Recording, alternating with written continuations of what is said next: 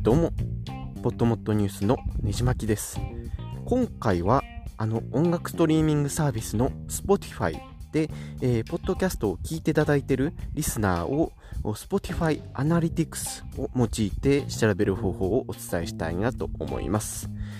えー、ツイッターとかを見てるとですね、意外とこれを見てる方が少ないかなという印象を受けたので、えー、ポッドキャスターとしてはぜひチェックしてほしいなと思うため、えー、ちょっとお話したいなと思います。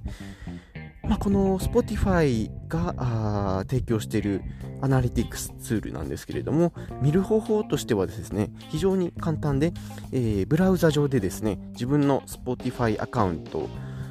で、えー、Spotify Analytics にログインしてですね、えー、その後、登録されているポッドキャスト番組、まあ、自分の登録した番組を選択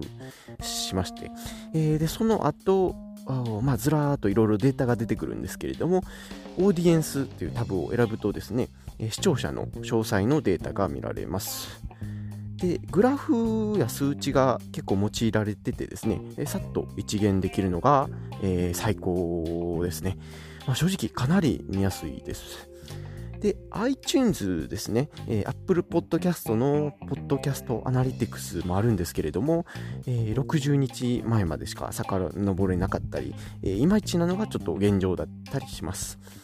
で、Spotify では、えー、Spotify 上で聞いてるリスナーの方の詳細データをより詳しく見ることができるので、えー、かなりおすすめです。まあ、例えばですね、えー、非単位で、えー、性別とか、リスナーの性別とか、国とか、都市とか、リスナーが聞く音楽の傾向、フォロワー数、年齢などなど、えー、かなり参考になるデータが確認できます。まああのー、つい最近まではあそこまではっきり詳しくは見れなかったんですけれども、えー、数日前にですね、このアナリティクスも更新されたみたいで、リスナーが聴く音楽の傾向を調べられたり、えー、聞かれてる、国じゃなくて都市まで見られるようになったりしています。で、例えばですね、僕のリスナーの方をいろいろチェックしてみたんですけれども、あ意外と女性の方も聞いていただいてるんやなとか、えー、僕の場合はですね、若いリスナーの方が多いのか、エド・シーランを聞く方が結構多いみたいです。他にも、えー、サカナクションと、えー、なんとか、アリアナ・グランデが聞く、えー、聞かれる音楽の傾向として上がってました。で、僕自身ですね、あの、別のねじ巻きラジオというポッドキャストで、えー、名曲紹介コーナーやってるんですけれども、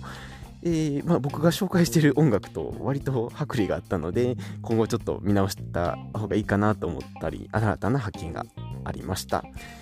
で、他にもですね、えー、聞かれてる国ですね。まあ、ドイツとかカナダとか台湾とか意外な国からも聞いてもらってて、まあ、ちょっと嬉しくなったり意外な発見があるかもしれませんで、えー、聞かれてる街ですね、えー、も分かるように数日前からなりましてですね、えー、1位がやっぱり東京ということで2位がなぜか福岡になってました。で、えー、僕、関西人のポッドキャストとしてねじ巻きラジオをやってるんですけれども、えー、っとですね、意外と他のエリアの方も多いのかなっていう感じになってます。ということで、まあ、あの今回、Spotify を使って、えー、リスナー、ポッドキャストリスナーの方の分析を見る方法をお伝えしました。で、もう一つお伝えしたいのが、えっ、とですね、えー、今回、数日前に Spotify が、まあ、さらにポッドキャストを力入れてまして、えー、スマホのアプリがアップデートされました。で、それに伴ってですね、スマホのアプリの UI、ユーザーインターフェースも大きく変化して、えー、マイ、まあ、例を挙げるとですね、マイラブマイライブラリを開くと、まず、えー、音楽、ミュージックのカテゴリーが開くんですけれども、今回の UI 変更によってですね、右側に薄く、ポッドキャストっていう文字が、えー、強制的に表示されるようになってます。なので、これをタップするだけで、えー、ポッドキャストを聞けるようになっあのー、検索できたりするようになってですね、えー、まあ、嫌でも目に留まるような、あユーザーインターフェースになってます。なので、まあ、あの、ポッドキャストを押したい Spotify の糸がはっきり、えー、つけて見えるような形になってて、えちょっと笑いましたけれども、まあ、この変更によって、えー、ポッドキャストの知名度も上がること間違いなしかなと思います。で、ツイッターとかを見るとですね、まだまだ、えー、音楽専用にな使っている方が多いので、えー、ライブラリが見にくくなったっていう評判が なかなか良くないんですけれども、えー、確かにまあ、個人的には強引な変更かなと僕自身思ったりします。で、ポッドキャスト推しの姿勢ですね。ポッドキャスト配信者としては、まあ、嬉しいので、えー、今後も温かく見守ってあげたいなというところです。えー、で、最後にですね、あの、ポッドキャスト上では報告が起これたんですけれども、えー、世界一周旅行から無事帰国しましてですね、えー、タイから大阪、関西国際空港に飛んで帰ってきました。で、えー、のー、世界一周旅行は、まあ、同じ地点から、えー、一周回って同じ地点に帰ってくるっていうものなので、今回飛行機が無事大阪に到着して、えー、世界一周旅行が無事完遂することができました。